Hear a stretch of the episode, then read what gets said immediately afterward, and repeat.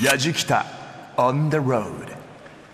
やじきたオンザロード旅人の服部由伸です。さあ今回はですね三重県鈴鹿市にあります。なんと鈴鹿サーキットにやってまいりました。イエイ！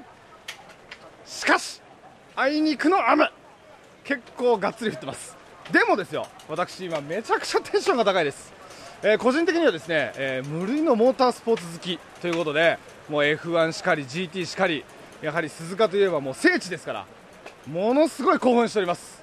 この鈴鹿サーキット。今実はピットの裏にいるんですけれどもここにいる時点でもう興奮冷めやらぬというところなんですけれどもこの後なんと私鈴鹿サーキットの憧れの本コースでレースに出場します。よし夢が叶うとはこのことか。早速行ってまいります。やじきたオンザロードを耳で感じる旅番組。ご案内の中田美香です。この番組は日本全国津々浦々そこに暮らす方々との出会いを通じてその土地の魅力やゆったりと流れる時間をお届けする旅番組です。今回の旅は三重県の鈴鹿サーキット。F1 や GT でおなじみの鈴鹿サーキットは今年50周年です。モータースポーツのレース観戦だけではなく遊園地やホテルそして天然温泉もあって楽しみ方は様々。そんな鈴鹿サーキットを楽しく賢く利用する方法を今回はご紹介します。さらに鈴鹿サーキットで開催されるとあるイベントに今回の旅人かなり盛り上がっています。服部由伸さんそしてやじきたスタッフが参加してきました。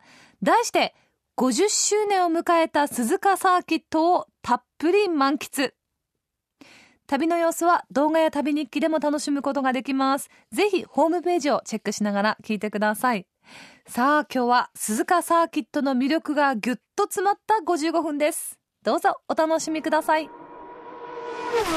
やじきた on the road ただ、芸人様どうもおはようございます。それではそれより第13回次8時間ユーロ秋スペシャルスタートをしていきたいと思います。まずは第1回に中田美香がお送りしています。やじきたオンザロード50周年を迎えた鈴鹿サーキットをたっぷり満喫と題して旅人、服部由伸さんがお届けしています。まずは鈴鹿サーキットで行われたイベント第13回鈴鹿8時間エンデューロに JFN チームやじきたとして参加をしてきました。エンデューロとはつまり長距離耐久レースのことですが鈴鹿8時間エンデューロとは鈴鹿サーキットのコースを自転車で走るイベントで速さや順位を競うだけではなく参加して楽しむことが目的となっています春と秋に2回開催されるこの大会5000名以上の選手が集う国内最大のエンデューロイベントで参加者の皆さんも純粋に競技として速さにチャレンジする方マイペースで走り切る方そして目立つが勝ちのパフォーマンスに徹する人々チームなどなどもう楽しみ方も千差万別です。そこで今回服部さんとスタッフ3人 JFN チームやじきたとして参加したのは4時間エンデューロママチャリカテゴリーです。鈴鹿サーキットのピットに入ってテンション上がりまくりの服部さんですがまずは大会実行委員長の安原正弘さんに鈴鹿8時間エンデューロについてお伺いしました。やじきた on the road さあということで、えー今大会の実行委員長安原さんにお越しいただきましてよろしくお願いします。はい、お願いします。はい。今回、参加者としてはどれくらいいらっしゃいますか？今回はまあ今まで13回はい目にして、えー最高の人数になりまして、え1日で6000約300人。6300人はえー、と今回僕らですねあの4時間い。はい。のママチャリうん。でエントリーさせてもらってまして。一番しんどいとこやね。ここのやっぱそうですよね。このコースママチャリっていうのはね、ええ。まあ下りはあれやけど上りもあるしね、それそうですよね。でこういう日は風も強いしね。はいはいはい。ちょっとね天候がね雨があったりとかしますけども。も、どれぐらいを目標に行ったらいいですかね4時間で。何周ぐらい？ママチャリでしょ。はい。4時間でやっぱ25、6周走ったら、25、6いきますかね。うんトップとこういける感じになりますよね。僕らあの全員初めてうん。で、えーまあ、一人チームの中にはですね、ちょっと趣味でやってる人もいるんですけど、ほぼ初めて、うん。でかつですね、うん。買ったばかりの、うん。えー本当に買い物用の自転車っていう、うん。ママチャリ状態です、なるほど。まあ一言で言うと舐めてんのかっていう。すいません。舐めてないです。舐めてない。一応チャレンジ精神ということで、えーまあ最初はね。そうですね、ん何事も体験だということですよね。そうそうう。ん、えー改めてじゃあ、ですねその鈴鹿のサーキットで走るこの大会、まあ、あの魅力っていう部分をちょっと聞きたいですね。やっぱりあのーいわゆる非日常じゃないですか。やっぱ普段は F1 ですよ、F1 走るサーキットそうですよね、はい。9800円のママチャリでふざけんなよって。どんだけ値段のさ何台買えるのいう話だよね。確かに。ここの別次元のね、ええ。うん世界でね、ええ。こういうことができるっていうのはまあ大体の魅力ですわね。それ自体も魅力ですよね、確かに。あーなるほどでまたこれ違うところが自転車は逆回りなんです。そうです、逆回りですよね。これがまた新鮮でね、なるほどね、うん景色も違うしと。景色も違うし。はだからそういうところが魅力ですよね。ややっぱり自転車はね。素晴らしいですね。でしかも今回あの秋の大会でお邪魔してますけど、これ基本的には2回春と秋とやってますよね。春は春でまた気持ちいいんじゃないですか？春は気持ちいいです気ね持ちいいですよね。うん秋は5月です。5月そうですよね。5月にね、え5月にいつもやってるんですよ、ええ。で5月は皆さん知らないですけど、ええ。自転車月間って言って、やっぱりそのサイクリングを盛り上げようっていう月なんですよね。うんそれも相まって。ね相まって、えいわゆるまあ気候がいいことですわね、うん。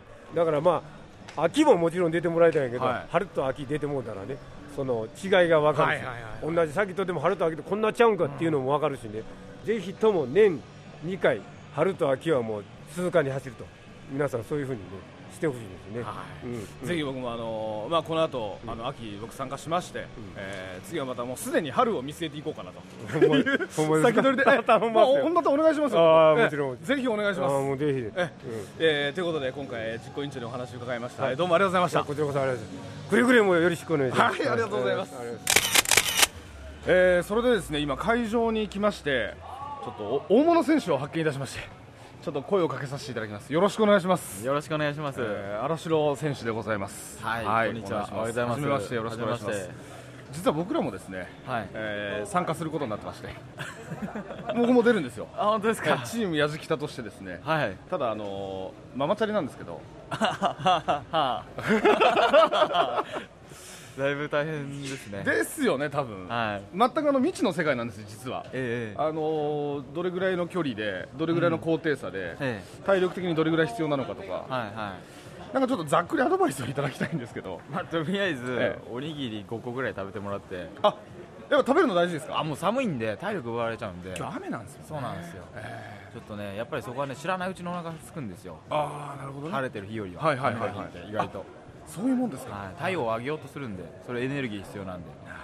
ほど。すみません、真面目な答えで。いやいやもうありがたいです。もういいアドバイスよ僕あの運動前に食べ過ぎるとお腹痛くなっちゃうんじゃないかなとか。ああ、それもありますね。子供の頃の苦い思い出が。ああそうですよね。ダッシュしたらやばいですよねよくよくから自転車大丈夫です。あ大丈夫ですか、はい。ちなみに、えー、荒城選手は今日は、えー、ともちろん参戦されてそうです。あのシーズン来年始まるんでこれから練習始まるんで僕にとってはいいトレーニングですね今日は。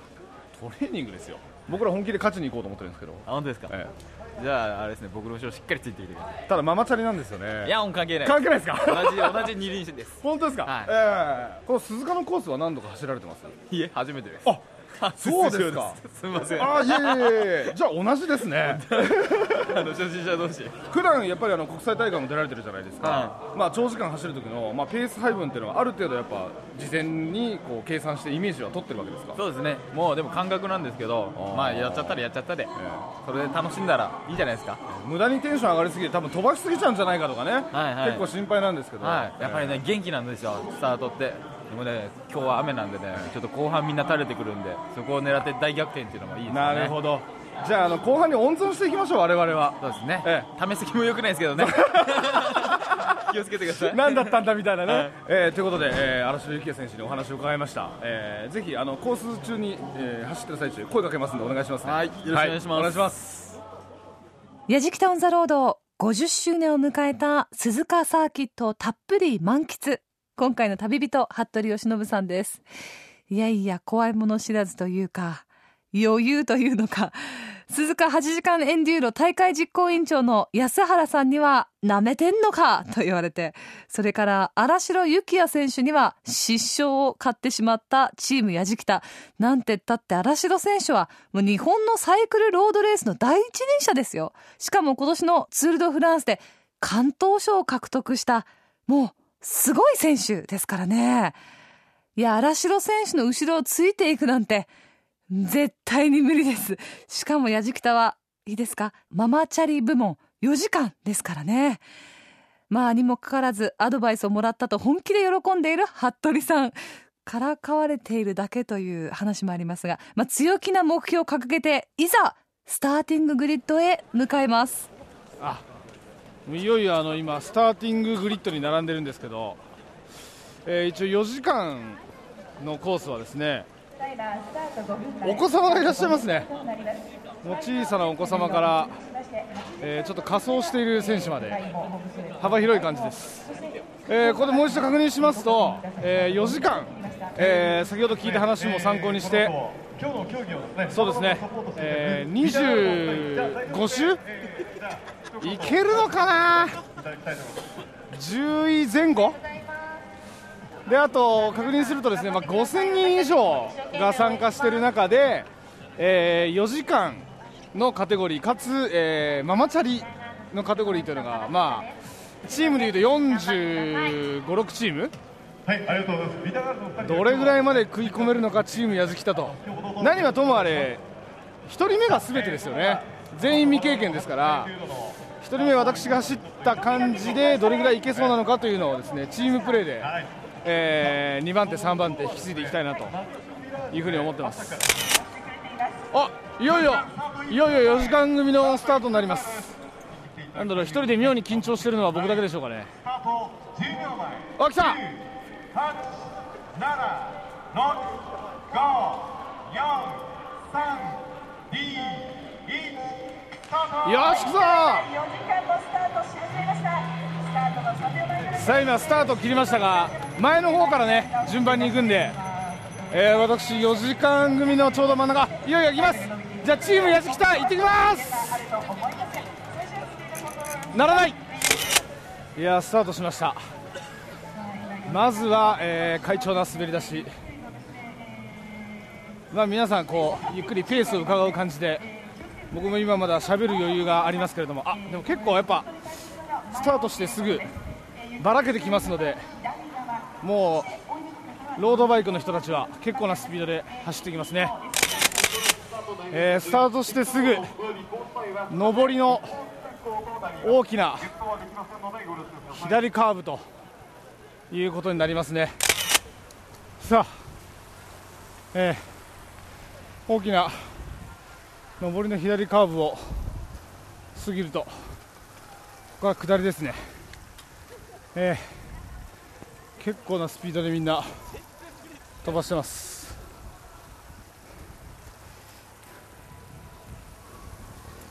ビュンビュン抜かれてる感じだけがしていますね。これはマイペースでいった方がいいと思います。は あ結構雨降ってんな。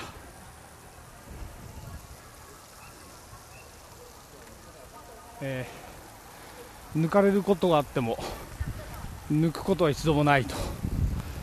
結構なスピードでみんな飛ばしてくな。疲れた。疲れてきた、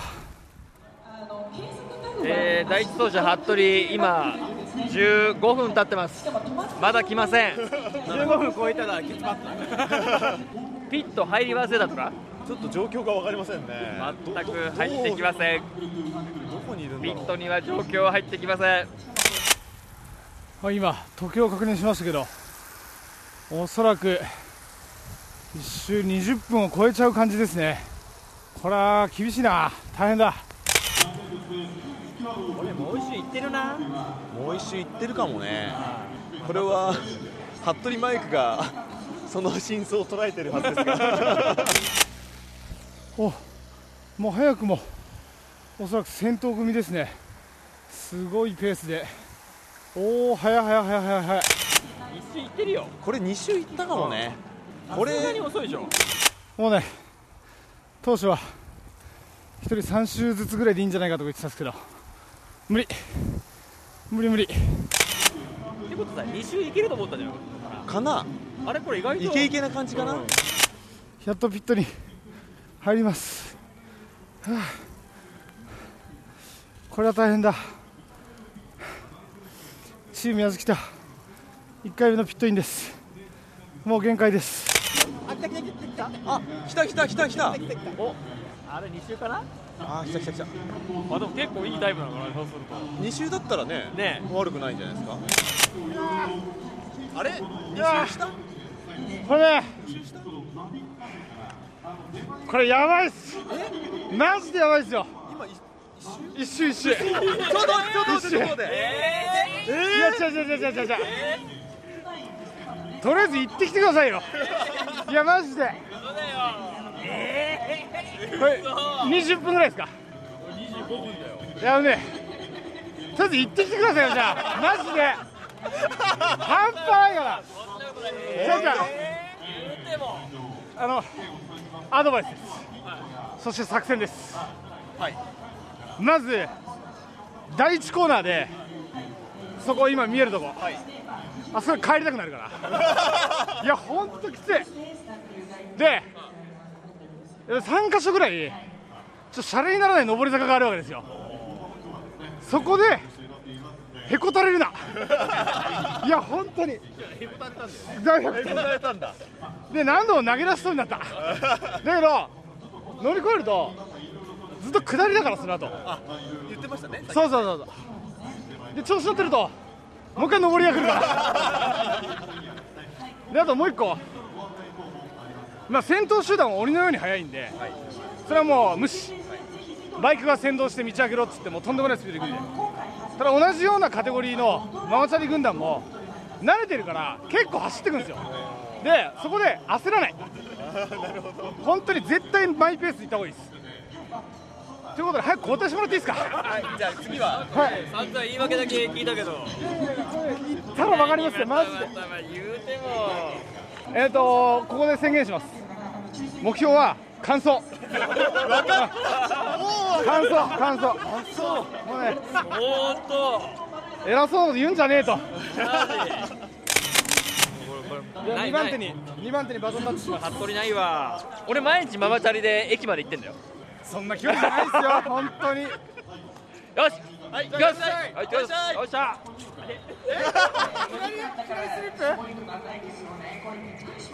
いや無理無理。あんなね意気込んだら絶対無理だよあんな。無理無理無理。絶対やめた方がいい。いやいや、当初の目標がトップ10入りでしたよね。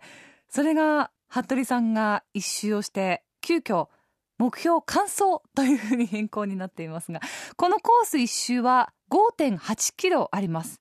で、これを矢敷北としては平均大体12、3分で走っていこうというふうに考えていたそうなんですが、結局25分で戻ってきた服部さん。まあ、スタッフとしてはね、2周してきたんだろうって。でもそれも勘違いで、当初の予定通り、1周ずつスタッフが交代していくというふうになりました。ヤジキタオンザロード、今回は服部義信さんとヤジキタスタッフが自転車レース鈴鹿8時間エンデューロに4時間ママチャリカテゴリーで参加をしています。さあ、服部さんに続いてはスタッフが走る番です。2番走者は作家のミラクル吉武。3番走者はカメラマンの慶吾。4番走者はディレクターの佐々木の順です。第1コーナーでやめたくなると言っていた服部さんの言葉、嘘なのか本当なのか検証してみましょやじきた on the road 本当だきついこの登り坂やだな。やだな。登りたくない。帰りたい。帰りたいよ。これもうやめよう。愛の気持ちで出ちゃいけないこれ。ダメダメダメ本当ね。2周しちゃっていいの？いいよ。できるのがいいできます。やべギアチェンジ間違えた。重いママチャリでも本当速いなみんな。鼻水が出てきた。これはね一周したらね2回抜かれるっていう先頭集団に。きついやきついよこれ。これきついよ。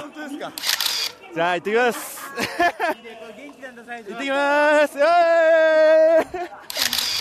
あこれきつい。すでにきついよこれ。ええ？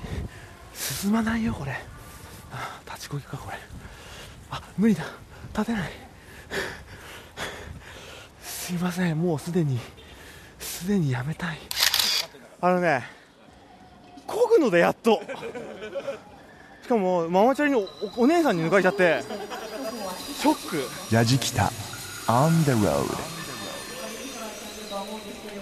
さあ、えー当初ですね、え4時間ママチャリ部門10位以内なんていうことをほざいておりましたが一周した時点で目標を完走に変えました、えーそして完走はもう目に見えているので、えーラスト1周これは10周目になると思います、えーチームやじきた10周目、えーラストランを私は今から、えー服部がですねハンドルを握ってピットを出ていこうというふうに思います。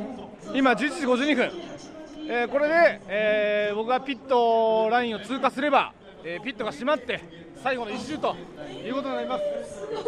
じゃあ華々しくラストライン行きたいと思います。頑張ってください4時間エンデューロチェッカーまで54321 4時間終了。はい、お疲れ様でした。青崎県の吉川エンデューロまずはチェッカーフラッグです。皆さんお疲れ様でしたさあいよいよチームやじきた。みたいな感じですけども最終コーナーに差し掛かりました。頭の V はい全員が初参戦フルカッチの人じゃない未知の世界へ飛び込んできましたが470番台ね。いよいよ最終コーナーを曲がり終えてホームストレートに差し掛かるところです。チェッカーフラッグが見えてきました。ぜひあのここがゴールだ。拳が見える位置に拳が見えると思いますよねそうそう。はい。やった。表彰台から。完走したぞ。はあもう限界です。限界です。はい。のところを踏み越えていきますお疲れ様はい、お疲れ様はい。でしたただいま帰りました。はい50周年を迎えた鈴鹿サーキットをたっぷり満喫と題してお送りしています。やじきたオンザロード。鈴鹿サーキットで行われた第13回鈴鹿8時間エンデューロに4時間ママチャリカテゴリーで参加した JFN チームやじきたですが、結果はトータル10周、ゴールタイムは4時間14分14秒。まあ、オープン参加ですので順位はつきませんでしたが、46チーム中42位の位置でした。いやー、お疲れ様でした。あの、こんなにスタートする前のあの意気揚々とした感じと、現実を見終わった後のあの、ギャップがね、あるとはね、驚きですけれども。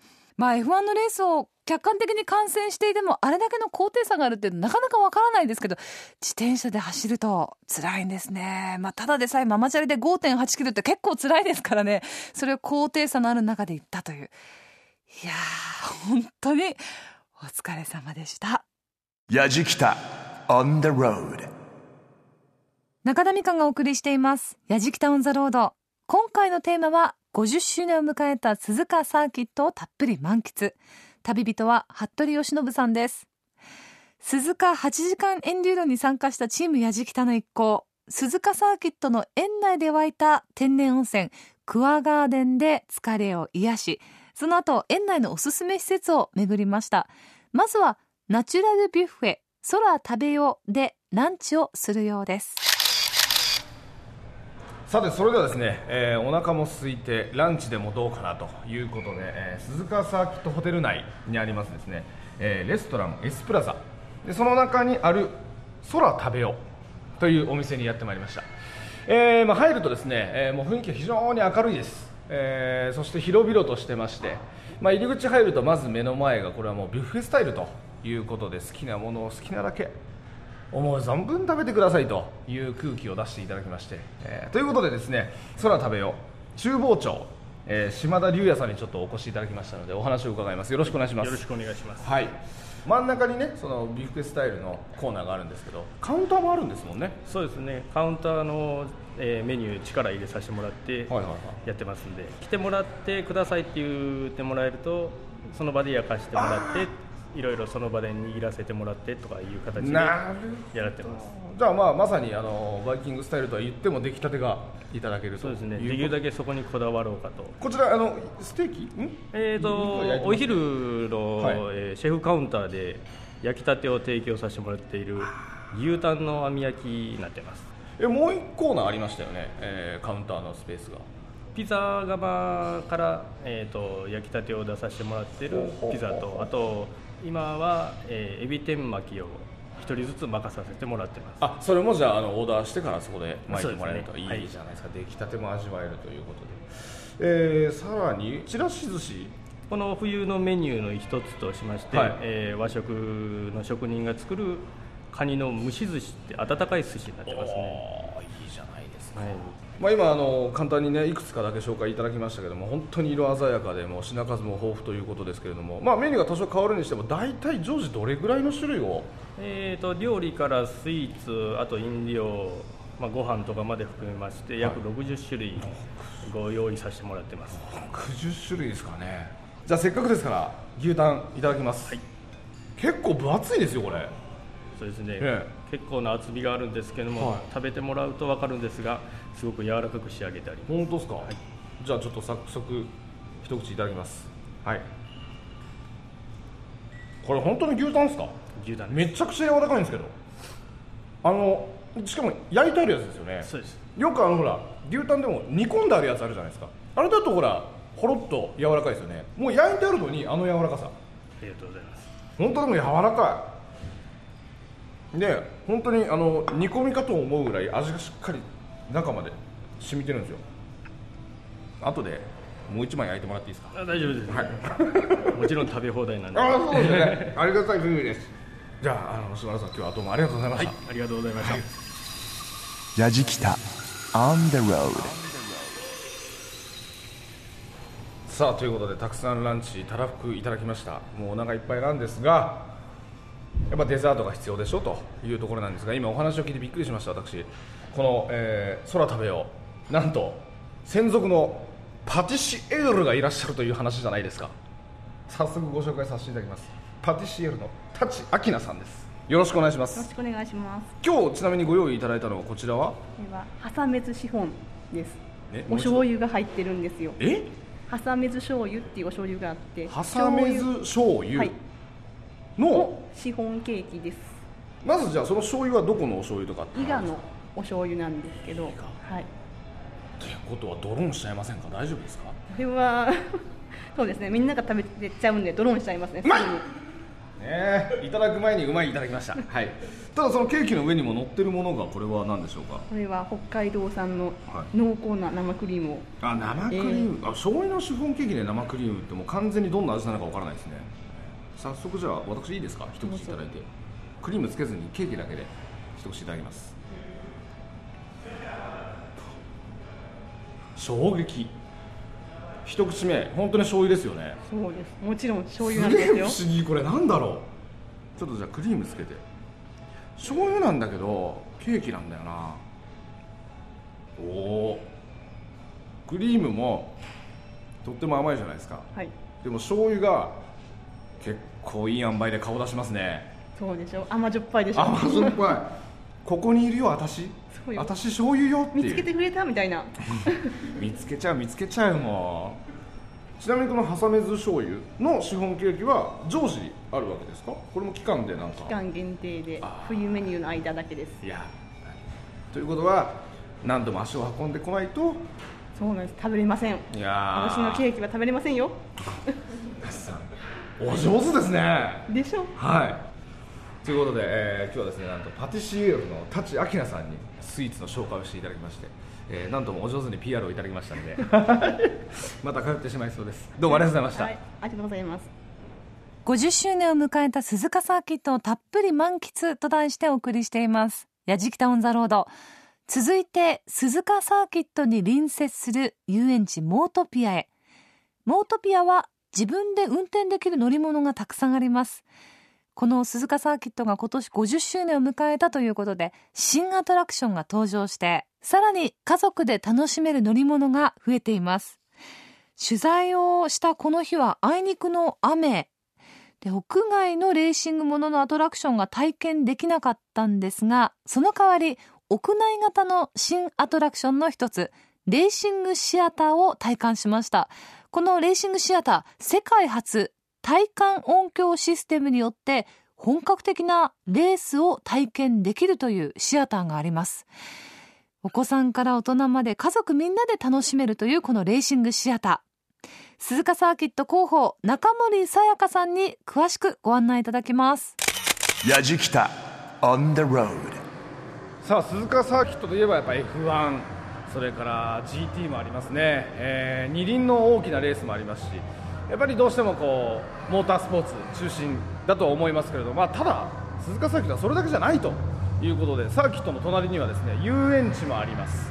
それから買い物をするね、まあ、ショッピングモールみたいなのもありますしホテルもあれば、えーお風呂もあったりとかして、まあ、とにかくモータースポーツ以外の楽しみっていうこれも魅力的なわけです。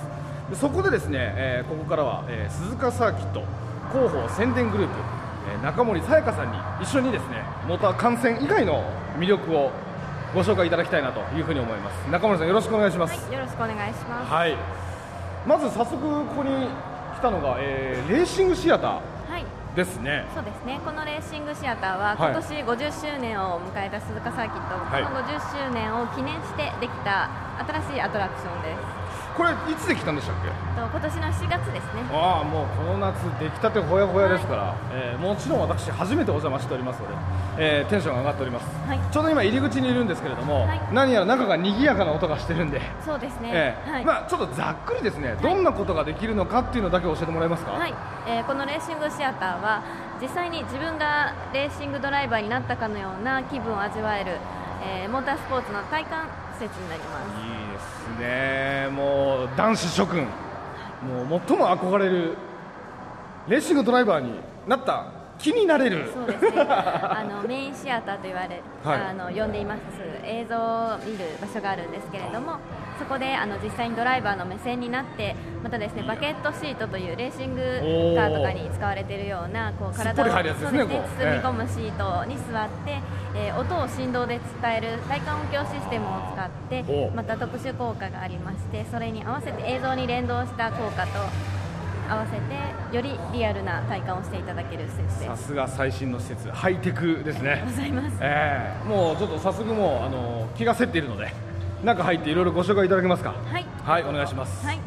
でこちらの、えー、ウェイティングガレージというエリアに行きます。ここはですね、実際のピットを再現したエリアになってもういやー鳥肌立ってます僕今、はい、実際に使っていたタイヤとかタイヤウォーマーとか、はいはいはいはい。あとはそれに必要な工具とかいろんなものが展示してあります。実際レースでのピットはこんな感じだよっていうのが再現されてるわけですね。フォークタイヤ置いてあっていろんな必要なものがこう並べてある見やすく綺麗に整頓してあるのがピットですね。あ六角レンチあこれは分かった。あれですねタイヤの表面の温度をそうです。これがタイヤという機械ですね。実際に走るのに適度な温度に温めて実際にあのベストなタイムが刻めるように準備してある。これがねまた雨が降ったりとかこう夏場冬場で温度が違ってねピットイン何回するかみたいなことでこう監督からの指示でチームプレーが変わってくるわけですよね。えーどうしよう。どんどんマニアックになってきちゃった。俺大丈夫かな。みんなついてきてくれてるかなさあメインシアターあー体験させてもらいました。い。や興奮しましたね。もうあのーそれこそテレビでも何十回と見てきたあーコースをですねドライバーの目線で、シートも揺れますしね。すね。振動も振動もあるし。いやーも音とうちょっと。か風もね体験できる。まだバクバクいってる状態です。はいさあそして次のエリアにやってきましたけれども、ここが何でしょうか？はい、ここはディスカバーモータースポーツというエリアで、はい。えー実際のドライバーとかライダーの身体能力に挑戦できる場所です。例えば動体視力に挑戦とか判断力に挑戦とか、はい。えー例えば時速70キロの風の中を駆け抜けた時どんな風が当たってるのかとかを体験できるようないろんな意味が入っています。もうまさにドライバーになるはい。体験ができると。そうですねまた僕がドライバーに向いてるかどうかも分かるってことですね。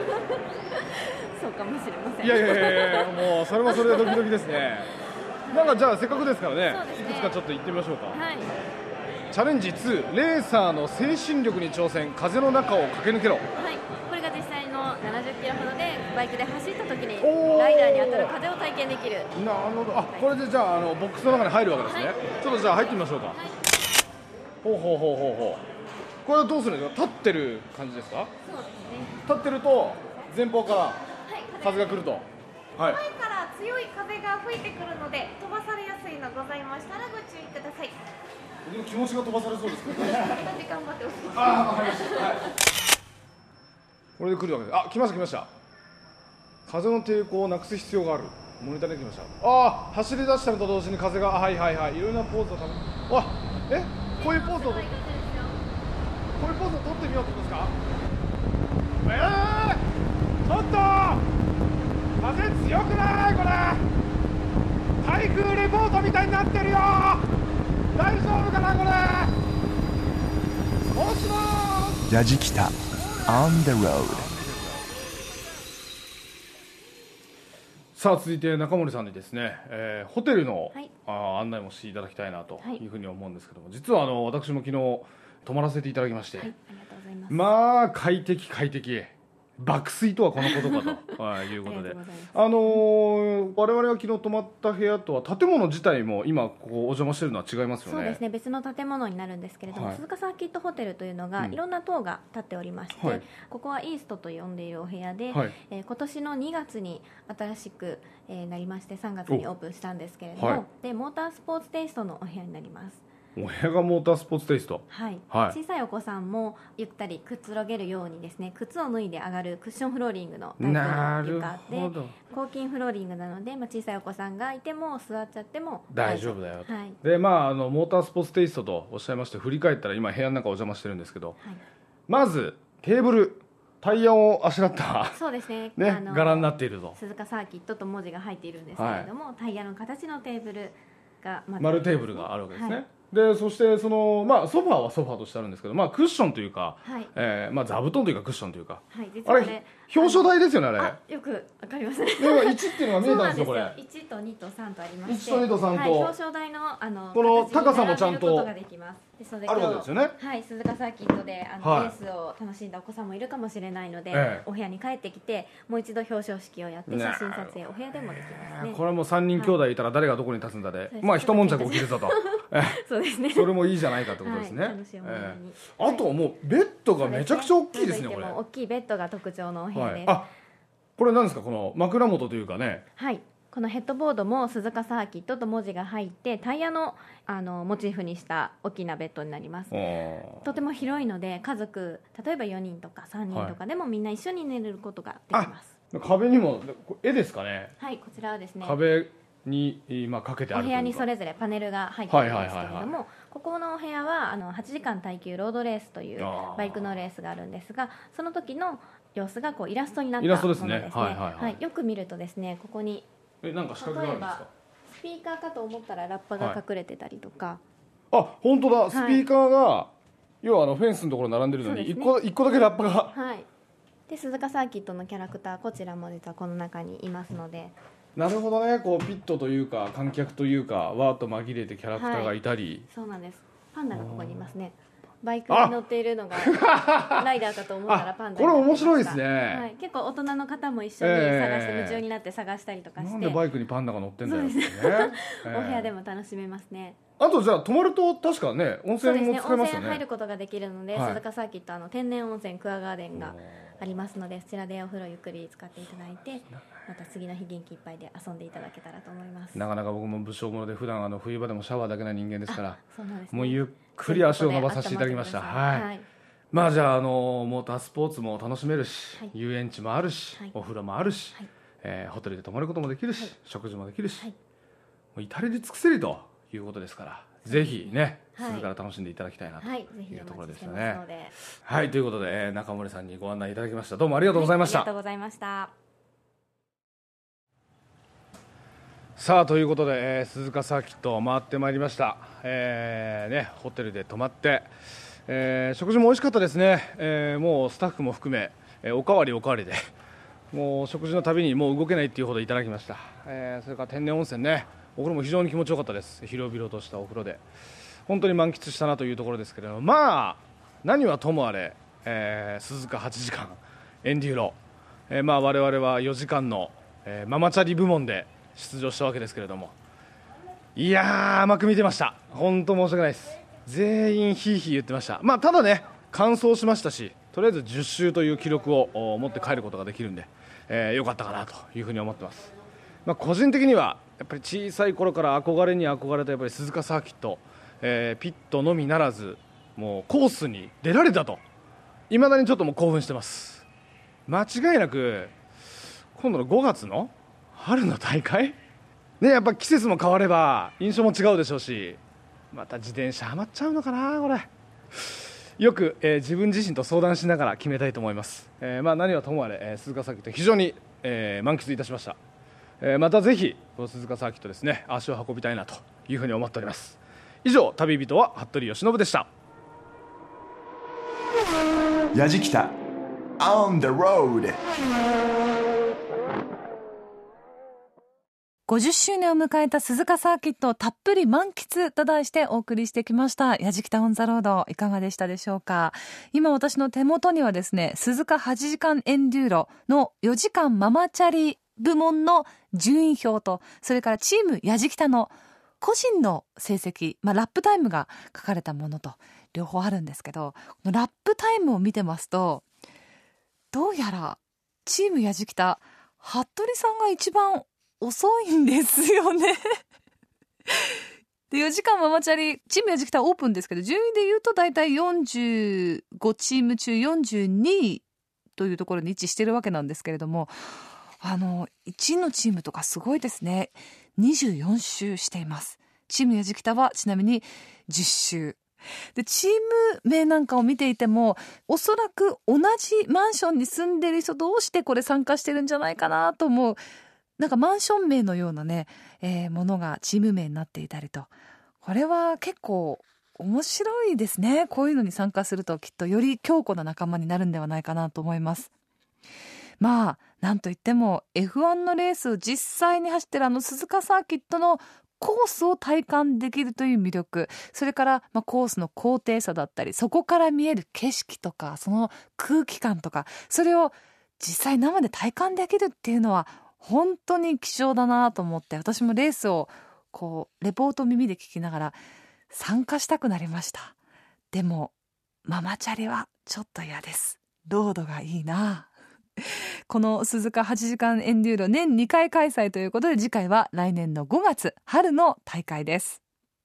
旅の様子動画や旅日記でも楽しんでいただけますのでぜひホームページをチェックしてみてください。放送終了後はポッドキャストでも配信をいたします。アドレスは www.jfn.co.jp スラッシュやじきた。やじきたオンザロード耳で感じる旅番組。ご案内は中田美香でした。